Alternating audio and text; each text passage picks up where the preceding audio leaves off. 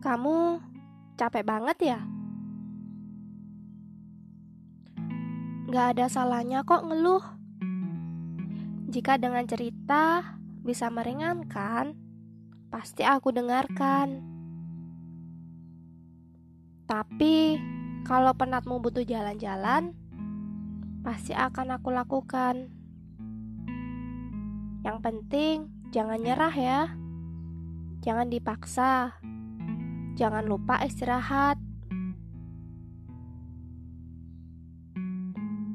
Kita itu terlalu keras kepala ya. Apalagi saat nggak enak badan, malah dipaksa. Bukannya istirahat, malah maksa minum vitamin untuk bisa kerja. Belajar sayangi diri kita ya.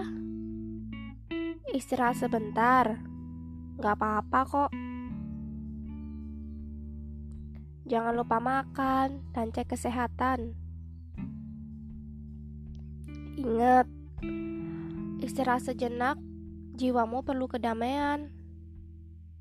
Tapi jangan berhenti ya masih ada hari esok. Jangan lupain makna istirahat sebenarnya.